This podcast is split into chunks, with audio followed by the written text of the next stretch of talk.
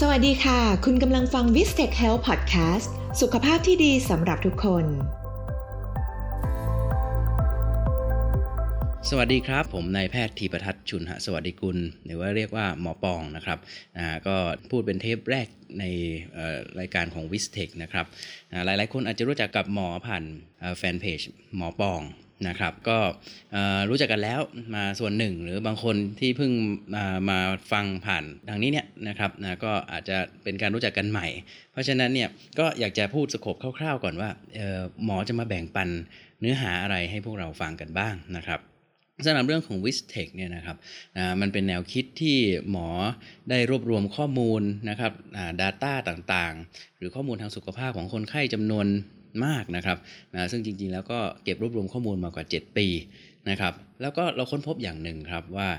จริง ๆ แล้วเนี่ยการดูแลสุขภาพจะง่ายขึ้นมาก ถ้าเกิดว่าคนเราแต่ละคนเนี่ยนะครับจะรู้จักตัวเองนะครับว่าตัวเองเนี่ยร่างกายของเรา นะหรือว่าแม้แต่เรื่องของอความคิดจิตใจของเราเนี่ยมีความโน้มเอียงไปทางไหนนะครับเพราะว่าถ้าเกิดว่าเรารู้ว่าตัวตนของเราเนี่ยเป็นอย่างไรนะทั้งเรื่องของวิธีคิดวิธีการทำงาน วิธีการที่เราจะปฏิสัมพันธ์กับคนรอบข้างนะครับ ทั้งหมดเนี่ยนะก็จะเป็นคอนเซปที่ทำให้เรานะมีความเครียดแล้วก็มีความเจ็บป่วยที่แตกต่างกัน เปรียบง่าย ๆ อย่างนี้ครับว่าสมมติว่าคนคนหนึ่งเนี่ยนะมาหาหมอเนี่ยด้วยเรื่องเรื่องอาการปวดหัวอันนี้ถ้าเกิดว่าหมอนะมุ่งเน้นไปที่เรื่องของการแก้อาการปวดหัวทางกายทางร่างกายนะครับเราก็อาจจะให้ยาครับนะอาจจะเป็นยาแก้ปวดหลายๆ คนก็อาจจะรู้จักยาแก้ปวดกลุ่มของพวกบรูเฟนนะหรือว่าพวกพาราเซตามอลนะก็กินยากันไป ตอนที่กินยาเนี่ยก็ก็ดีอยู่หรอกนะครับนะอาการปวดอาจจะทุเลาลงนะฮะหรือว่าหายไปสักครู่หนึ่ง นะชั่วครั้งชั่วคราว แต่แล้วเมื่อเราไปเผชิญความเครียดเนี่ยนะครับเช่นบางคนเนี่ยมีอุปนิสัยส่วนตัวคือเป็นคนขี้โกรธอะเพราะฉะนั้นเนี่ยเมื่อไหร่ก็ตามที่เขายังเป็นคนขี้โกรธอยู่เหมือนเดิมเนี่ยนะโอกาสที่จะกระตุ้นให้เกิดอาการปวดหัวตามมาเนี่ยก็ก็จะเกิดขึ้นอยู่เรื่อยๆตราบเท่าที่เขาไม่ได้เปลี่ยนวิธีคิด ดังนั้นเนี่ยจากตัวอย่างตรงนี้เนี่ยเราจะเริ่มเห็นแล้วว่าจริงๆแล้วความเจ็บปวดหลายๆอย่างเนี่ยมันสืบเนื่องนะครับ มาจากเรื่องของ เรื่องของ body and mind นะครับถ้าพูดให้ง่ายๆสำหรับคนรุ่นใหม่เนี่ยนะครับนะก็ก็ให้มองว่าเราเหมือนเรามีคอมพิวเตอร์แล้วกัน ในส่วนของคอมพิวเตอร์เนี่ยเรามีส่วนที่เป็นฮาร์ดแวร์แล้วก็ซอฟต์แวร์นะครับส่วนที่เป็นฮาร์ดแวร์เนี่ยเราอาจจะบอกว่าโอ้วันนี้เนี่ยเราค้นพบว่าคอมพิวเตอร์ของเราเนี่ยนะนะตัวพบว่ามันมีปัญหาเรื่องฮาร์ดดิสก์ฮาร์ดดิสก์ของเราพังไปแล้วใช้ไม่ได้นะเพราะฉะนั้นเนี่ยการแก้ในเชิงฮาร์ดแวร์ก็คือว่าเราก็ต้องไปซื้อฮาร์ดดิสก์ลูกใหม่มา แล้วก็มาเปลี่ยนพอเปลี่ยนเสร็จปุ๊บนะเราก็รู้สึกว่าโอเค เราแก้ปัญหาแล้วจบแล้ว แต่เราอย่าลืมนะครับว่า ถ้าเกิดสาเหตุหลักๆของตัวฮาร์ดดิสก์ของเราเนี่ยมันเสียหายเนี่ยมันเสียหายไปจากเรื่องของอการติดไวรัสเนี่ยและตราบใดที่เรายังไม่ลง patch หรือลงแอนตี้ไวรัสเพื่อขจัดไวรัสคอมพิวเตอร์ออกไป อีกไม่ใช้ไม่นานก็เป็นที่คาดหมายด้วยว่าเดี๋ยวฮาร์ดแวร์ก็คือฮาร์ดดิสก์ของเราเนี่ยก็จะมีการเสียหายได้อีกเหมือนเดิมนะครับเพราะฉะนั้นเหมือนกันครับนะฮะในกรณีของอาการปวดหัวที่หมอยกตัวอย่างไปแล้วเนี่ยมันเป็นเรื่องของการที่เราเนี่ยมีส่วนที่เป็นฮาร์ดแวร์ก็คือว่าร่างกายซึ่งเราก็ได้รับในส่วนของพันธุกรรมนะครับเรื่องของออการเลี้ยงดูอะไรต่างๆนะฮะให้ร่างกายเจริญเติบโตมีสารอาหารต่างๆเนี่ยเข้ามา นะครับแล้วก็ทำให้เรามีร่างกายที่แข็งแรงสมบูรณ์ในตอนที่เราเป็นวัยวัยรุ่นหรือว่าเป็นผู้ใหญ่มาแล้วนะครับแต่ว่าในขณะเดียวกันเนี่ยส่วนที่เป็นซอฟต์แวร์ก็คือเรื่องของความคิดจิตใจความเครียดเนี่ยนะครับแต่ละคนก็จะไม่เหมือนกันนะต่อให้เรามีร่างกายหรือพันธุกรรมที่เหมือนกันเนี่ยนะในฝาแฝดเนี่ยนะแต่ฝาแฝดมีอุปนิสัยต่างกัน เช่นนะคนหนึ่งเนี่ย นะมีนิสัยขี้โกรธอะไรอย่างที่บอกไปแล้วโกรธที่ไรก็ปวดหัวทุกทีอ่าแต่อีกคนหนึ่งเนี่ยนะครับร่างกายและพันธุกรรมของเขาก็เหมือนกับคนพี่นั่นแหละ แต่อุปนิสัยของเขาเป็นคนขี้วิตกกังวลนะเพราะฉะนั้นเนี่ยแน่นอนว่าความวิตกกังวลเนี่ยมันก็จะทำให้ร่างกายเนี่ยมีการหลั่งสารนะความเครียดในลักษณะที่มันแตกต่างกันออกมา ถ้ามองในลักษณะของนิสัยที่ยาวนานเป็นเดือนเป็นปีเป็น 10 ปี ในที่สุดแล้วเนี่ยอตอนอายุเยอะๆเนี่ยฝาแฝดสองคนนี้ก็ มีความโน้มเอียงที่จะมีความปัญหาสุขภาพนะครับแล้วก็เรื่องของโรคภัยไข้เจ็บที่แตกต่างกันที่สุดก็เพราะฉะนั้นเนี่ยเหมือนว่าซอฟต์แวร์สองคนเนี่ยคือจิตใจเนี่ยนะครับนะทำงานไม่ค่อยปกติ ดังนั้นเนี่ยมันก็เลยเป็นที่มีการคาดคิดกันว่าทำอย่างไรล่ะ เราจะรู้ถึงลักษณะพิเศษและความจำเพาะของคนคนหนึ่งเพื่อที่จะวางแผนสุขภาพเมื่อประมาณย้อนไปเนี่ย ตั้งแต่สมัยยุคอดีตเลยนะว่าถึงบิดาของอเรื่องของพันธุศาสตร์เนี่ยวิชาการอันหนึ่งก็คืออคนที่คิดค้นเรื่องยีนเนี่ยนะเรียกว่าคิดค้นไม่ใช่ก็ก็ไม่เชิงนะฮะแต่เป็นเรื่องของการที่ค้นพบแล้วกันว่าตัวสิ่งมีชีวิตต่างๆเนี่ยถูกควบคุมโดยรหัสพันธุกรรมเนี่ยนะก็ต้องพูดถึงบาทหลวง เมนเดลนะครับนะตอนที่เราเรียน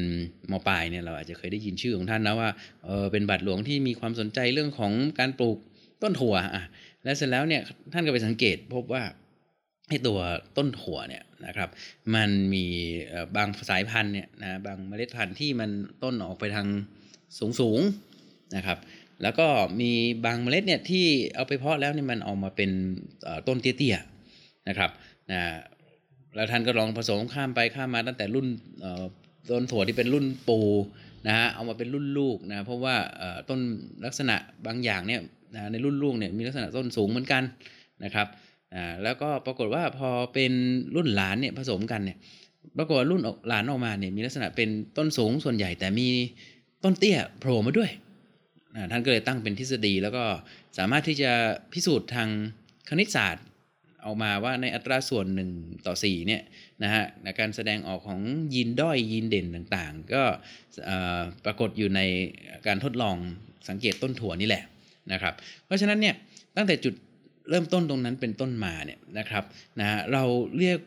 วิธีการของบาทหลวงเมนเดลที่หาลักษณะของต้นถั่วเนี่ยว่าลักษณะสูงลักษณะเตี้ยเนี่ยมันไปเชื่อมโยงกับพันธุกรรมได้เนี่ยนะครับนะก็ทำให้เกิด 2คำ นะคำศัพท์ขึ้นมาที่สำคัญอยู่ 2 ตัวก็คือ phenotype แล้วก็ genotype ปัจจุบันนะพอพูดถึงเรื่อง genotype หรือว่าลักษณะของยีนเนี่ยนะฮะก็เป็นที่ทราบกันดีนะคนเราก็พูดกันเยอะแล้วโอ้เดี๋ยวนี้เนี่ยมีวิธีการตรวจนะว่าอยากรู้ว่าแข็งแรงดีหรือเปล่า หรือมีความเสี่ยงต่อโรคอะไรหรือเปล่าเนี่ยเราไปตรวจยีนกันเถอะนะฮะข่าวดังอันนึงก็คืออย่างแองเจลิน่าโจลีเนี่ยนะครับ นะเขาตรวจพบว่ามันมียีนที่อาจจะทำให้เขากลายเป็นมะเร็งเต้านมกับมะเร็งรังไข่ได้ เพราะฉะนั้นเนี่ยอยากกันนั้นเลยนะ ถ้าเกิดรออายุเยอะๆ แล้วเป็นเนี่ยไปผ่าตัดไปฉายรังสีไปให้ยาเคโมเนี่ยอาจจะรักษาไม่หายขาด ก็เมื่อพบว่ามียีนนะที่เรียกว่า BRCA1 BRCA2 อยู่ในตัวอยู่แล้วเนี่ยเธอก็เลยเลือกตัดสินใจที่จะไปผ่าตัดนะครับเอาเต้านมออกไปเลยนะเพื่อเป็นการป้องกันนะครับนะก็ก็เป็นที่ เรียกว่าพูดคุยถึงกันในวงวิชาการทางการแพทย์อยู่ว่าเอ๊ะมันมันมันจริง ๆ มันต้องทำขนาดนั้นหรือเปล่านะแต่ว่าสิ่งที่จะชี้ให้เห็นก็คือว่า เมื่อเราพูดถึงยีนเนี่ยเดี๋ยวนี้เรารู้ดีแล้ว แต่สิ่งที่หมอจะมาพูดในเรื่องของฟีโนไทป์เนี่ยเป็นเรื่องที่ก็จะเชื่อมโยงให้เห็นว่าก่อนที่เราจะรู้จักยีนได้เนี่ยนะทางการแพทย์ก็ต้องพยายามจะเชื่อมโยงนะครับ ระหว่างโรคหรือการแสดงออกของร่างกายที่เรามองเห็นได้นี่แหละนะครับ ว่าเออเรามีฟีโนไทป์ แบบไหนก่อน อันนี้พอรู้ฟีโนไทป์นะครับนะมันก็ทำให้เราคาดคะเนนะฮะหรือว่าทำการวิจัยลงลึกไปว่าเอองั้นฟีโนไทป์เนี่ยมันน่าจะไป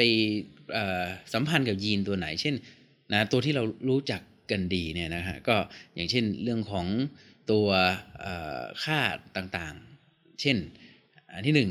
นะก็คือเรื่องของอโรคโรคหนึ่งที่เรียกว่า Marfan syndrome นะโรค Marfan เนี่ยนะครับคนที่สังเกตพบว่าเมื่อไหร่ก็ตามที่เราเอามือขึ้นมากำนะแล้วเสร็จแล้วเราเราก็เอานิ้วโป้งเนี่ยกำเข้าไปนะกำนิ้วโป้งของตัวเองเนี่ยถ้านิ้วโป้งของเรามีความยืดหยุ่นน้อยเนี่ยนะปลายนิ้วโป้งมันจะไม่ออกมาจากตัวอุ้งมือนะเราลองทำดูเองก็ได้ในตอนนี้นะนั่นคือคนปกติ แต่ถ้าเกิดว่าใครก็ตามที่กำ นิ้วโป้งตัวเองแล้วเนี่ยปรากฏว่านิ้วโป้งเนี่ยสามารถที่จะโผล่มาได้ยาวมากเลยนะมีเนี่ยปลายนิ้วโป้งเนี่ยออกมายาวเลยเนี่ยนะฮะเขาบอกว่าลักษณะของเซตเอ็นของคนกลุ่มนี้มันมีความยืดหยุ่นสูงเป็นพิเศษ แล้วตัวลักษณะทั่วไปที่มองเห็นก็คือว่าคนกลุ่มนี้ก็จะมีลักษณะตัวสูงชลูดชลูดหน่อยในเวลาให้ยืดเหยียดเนี่ยสามารถเอามือไปแตะเท้าเนี่ยนะฮะสามารถทำได้ดีมากเลย นะลักษณะฟีโนไทป์ตรงนี้เนี่ยเขาบอกว่ามันไปสัมพันธ์กันนะฮะให้ระวังแล้วก็ให้ไปลองตรวจดูว่า เอ๊ะมันมีพันธุกรรมที่เรียกว่าเป็นความผิดปกติแบบแมฟแฟนหรือเปล่า เพราะโอกาสที่จะมีปัญหาเรื่องของลิ้นหัวใจเนี่ยเยอะกว่าเป็นปัญหาผิดปกติเนี่ยเยอะกว่าคนอื่นๆเเพราะฉะนั้นเห็นไหมครับว่าแค่รูปลักษณ์ภายนอกเนี่ยถ้าเกิดว่าเรามีข้อมูลที่เยอะพอเนี่ยนะฮะเราก็สามารถที่จะ เป็นตัวที่ทำให้หมอและคนไข้สามารถที่จะตื่นตัว หรือว่าเฝ้าสังเกตแล้วก็คอยเฝ้าระวังว่าอ๋อถ้ามีลักษณะอย่างนี้เนี่ยคุณควรจะตรวจพันธุกรรมนะ ไม่งั้นเนี่ยเดี๋ยวคุณไม่รู้ตัวเกิดคุณอยู่ๆหัวใจหยุดเต้น หรือว่าเต้นผิดจังหวะไปเนี่ยน็อกไปเนี่ยอาจจะมีปัญหานะเห็นไหมครับว่า จริง ๆ แล้วเนี่ยมันเป็นสิ่งที่น่าสนใจมากๆ ว่าถ้าเรารู้ว่าฟีโนไทป์ของเราคือลักษณะภายนอกของเราเนี่ยมันมีความเสี่ยงอะไร นะฮะนะทั้งรูปทรงหน้าตาส่วนสูงนะครับนะก็ทำให้เราสามารถที่จะดีไซน์ชีวิตครับนะครับเรื่องของการเฝ้าระวังการออกกำลังกาย การดูแลเรื่องอาหารการกินต่างๆ ให้ดีในเชิงป้องกันตั้งแต่เนิ่นๆได้นะครับนะอีกอันหนึงซึ่งในวงการสุขภาพคนทั่วไปก็เริ่มรู้กันเยอะล้วนะครับแล้วก็กระทรวงสาธารณสุขเราก็พยายามที่จะโปรโมทเรื่องนี้ก็คือลักษณะที่เราบอกว่าผมว่ามี เอวมีพุงนะครับลงพุงหรือเปล่านะในอดีตเนี่ยเราก็คุยกันแบบโดยเรียกว่าเป็นข้อสังเกตเฉยๆว่าเออสังเกตนะคนที่อ้วนลงพุงเนี่ยนะมันมักจะเป็นโรคเป็นคนขี้โรคสังเกตไหมนะฮะแล้วก็เออถ้าอ้วนลงพุงมากๆเนี่ยอ่าคำพูดเล่นๆก็คือว่า ยืนก้มหน้าลงมองปลายเท้าตัวเองแล้วไม่เห็นปลายเท้าเนี่ยพุงบังหมดเนี่ยโอ๊ยท่าทางจะแย่แล้วตอนแรกก็คุยกันขำๆอะนะแต่ก็มีนักวิจัยครับนะก็ไปเก็บข้อมูล นะเพราะว่าถ้าเกิดเราวัดออกมาเป็นสัดส่วนนะเอาสายวัดมาเลยนะ แล้วก็วัดตรงอรอบเอวนะตรงเอวก็คือส่วนที่คลอดใช่ไหมถ้าผู้หญิงก็จะมีคลอดเยอะหน่อย ผู้ชายก็จะมีเอวเนี่ยนะตรงวัดรอบตรงระดับสะดือของเรานะแล้วก็จดเอาไว้ว่าความยาวรอบเอวเนี่ยเท่าไหร่ เสร็จแล้วก็เอาสายวัดอีกไปวัดอีกที่รอบสะโพกนะก็ตรงที่ระดับ ใกล้ๆเข็มขัดของเรานะฮะนะตรงนั้นเนี่ยจะเป็นตำแหน่งที่มันมีกระดูกสะโพกอยู่ถูกไหมครับในเวลาเราเรารัดเข็มขัดเนี่ยทำไมกางเกงไม่ล่วงไปกองอยู่กับพื้น เพราะว่าเข็มขัดเนี่ยมันไปรัดอยู่เหนือขอบของไอ้ตัวกระดูกสะโพกนะพอเราวัดในตำแหน่งเนี่ยใกล้ๆตรงนั้นอะซึ่งเป็นรอบสะโพกเนี่ยแล้วจดค่าไว้แล้วเอามาหาสัดส่วนนะเพราะว่าถ้าเกิดว่าพุงเราย้วยมากเท่าไหร่เนี่ย เอาค่ารอบเอวเนี่ยที่เราเรียกว่าค่า raise circumference นะครับนะก็ตั้งด้วยค่าเส้นรอบสะโพกที่เราเรียกว่า hip hip circumference เนี่ยเราจะได้เป็นค่าที่เรียกว่า raise hip ratio นะครับนะถ้าพุงของเราเนี่ยเล็กนะสะโพกเราใหญ่เนี่ยนะครับนะเอาค่าเอวความยาวเอวเนี่ยรอบเอวเนี่ยตั้งแล้วหารด้วย สะโพกใหญ่ๆเนี่ยมันก็จะได้ค่าตัวเลขที่น้อยนะฮะยิ่งน้อยเท่าไหร่ก็แสดงว่าพุงของเราไม่ย้อยถูกไหมครับนะเพราะฉะนั้นในผู้ชายเนี่ยถ้าค่า raise hip ratio เนี่ยน้อยกว่า 0.9เนี่ยนะครับนะก็ถือว่าโอเค คุณไม่อ้วนลงพุงนะโอกาสความเสี่ยงต่อโรคไขมัน เบาหวาน ความดันอะไรต่างๆของคุณก็จะน้อยนะแต่ถ้าผู้ชายคนไหนก็ตามเนี่ยโอ้ยพุงล้ำหน้าจากตัวรอบ สะโพกมากๆเนี่ยนะย้วยมากๆ เพราะฉะนั้นค่า W เนี่ยอ่าต่อ H ก็คือ W ก็คือเส้นรอบเอวเนี่ยมันก็จะเยอะตัวตั้งเยอะนะแต่ตัวหารน้อย เพราะฉะนั้นค่าที่ได้ออกมาเนี่ยถ้าเมื่อไหร่มันมากขึ้นมากขึ้นและมันมากกว่า 0.9 เนี่ยนะ recipe ratio มากกว่า 0.9 ในผู้ชายเนี่ยเราก็จะบอกว่าคนนั้นอะอ้วนอ้วนลงพุงแล้วนะ แล้วโดยสถิติเราก็พบว่า เอ่อไอภาภาวะลงพุงนี่แหละนะครับนะตัวเลขที่มากกว่าไอ้0.9เนี่ยทำให้เขามีความเสี่ยงทางสถิติต่อการเป็นโรคไขมันเบาหวานแล้วก็ความดันมากเป็นพิเศษนะอันนี้ก็เป็นอะไรที่จริงๆก็คือฟีโนไทป์นั่นเองนะแต่สิ่งที่น่าสนใจเมื่อเปรียบเทียบระหว่างฟีโนไทป์กับจีโนไทป์คืออะไรเราก็จะพบว่าไอ้เส้นรอบเอวเนี่ยมันเปลี่ยนได้ถูกไหมบางคนบอกว่าไปตรวจยีนเนี่ยยีนบอกว่ามีความเสี่ยงต่อเป็นโรคหัวใจ ถ้ามียีนตัวนี้มันก็เป็นความเสี่ยงที่มันอยู่กับเราไปตลอดชีวิตนะแต่ไอ้ค่าเส้นรอบเอวมันเปลี่ยนแปลงได้ไง เพราะฉะนั้นเนี่ยถ้าเรารู้ว่า เอ้ยเรามีฟีโนไทป์อะไรบางอย่างที่เสี่ยงต่อโรคหัวใจ ยีนของเราก็เสี่ยงต่อโรคหัวใจ นั่นหมายความว่า ถ้าเป็นหมอให้คำแนะนำหมอก็จะบอกว่า คุณต้องออกกำลังกาย คุณจะต้องมีการควบคุมอาหารนะ เพื่อที่จะทำให้เส้นรอบเอวลดลง เมื่อไหร่ที่เส้นรอบเอวนะฮะของคุณลดลงจน rest hip ratio น้อยกว่า0.9 คุณก็จะมีความเสี่ยงต่อโรคหัวใจน้อยลงนะครับเห็นไหมครับว่าการรู้ฟีโนไทป์นี่มันช่วยเราในเชิงของการปรับเปลี่ยนพฤติกรรมสุขภาพได้อย่างอย่างดีนะครับอ่าแล้วผู้หญิงล่ะเมื่อกี้พูดแต่ผู้ชายเดี๋ยวผู้หญิงจะน้อยใจ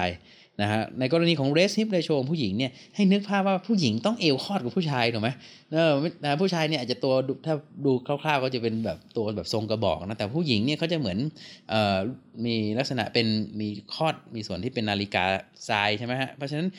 เรส raise hip ratio ของผู้หญิงเนี่ยนะครับมันจะต้องมีค่า raise เนี่ยตัว W เนี่ยตัวตั้งเนี่ยน้อยลงไปอีก เพราะฉะนั้นในทางผู้หญิงเนี่ยเราจะไม่ใช้ตัวเลข 0.9เหมือนผู้ชายละ raise hip ratio ในผู้หญิงจะต้องน้อยกว่า 0.85 อ่านะครับสำหรับผู้ฟังที่เป็นคุณผู้หญิงนะฮะถ้าถ้าอยากรู้เนี่ยก็ไปหยิบสายวัดนะครับมาวัดตรงระดับสะดือของตัวเอง แล้วก็วัดรอบอสะโพกดู แล้วลองมาตั้งตัวเลขแล้วหารดู ถ้าน้อยกว่า 0.85 ก็แสดงว่าคุณมีความเสี่ยงต่อการเป็นโรคพวก metabolic syndrome หรือพวกไอไขมันเบาหวานต่างๆเนี่ยน้อย แต่ถ้าเกิดว่ามากกว่า 0.85 ในผู้หญิงนะนะครับค่า waist hip ratio มากกว่า 0.85 เนี่ยก็แสดงว่าความเสี่ยงคุณสูงก็ต้องมาปรับเปลี่ยนพฤติกรรมแหละนะครับ เพราะฉะนั้นเนี่ยสิ่งนี้เป็นสิ่งที่ทาง Vistech แล้วก็หมอทีม Vistech และหมอเนี่ยพยายามจะรวบรวมข้อมูลเหล่านี้เนาะเนื่องจากว่าเวลาของเราค่อนข้างจะจำกัด หมอก็คงจะเกริ่นนำได้คร่าว ๆ ใน ในวันนี้ประมาณนี้นะแต่ว่าออย่างไรก็ตามสำหรับคนที่คิดว่าอยากจะรู้ว่าเอ๊ะความเสี่ยงทางสุขภาพของตัวเราเนี่ยมันมากมันน้อยแค่ไหนเนี่ยตอนนี้เนี่ยด้วยเทคโนโลยีทางการเก็บข้อมูลแล้วกัน ตอนนี้หมอก็สามารถทำเป็นอัลกอริทึมแล้วก็เป็นตัวเว็บ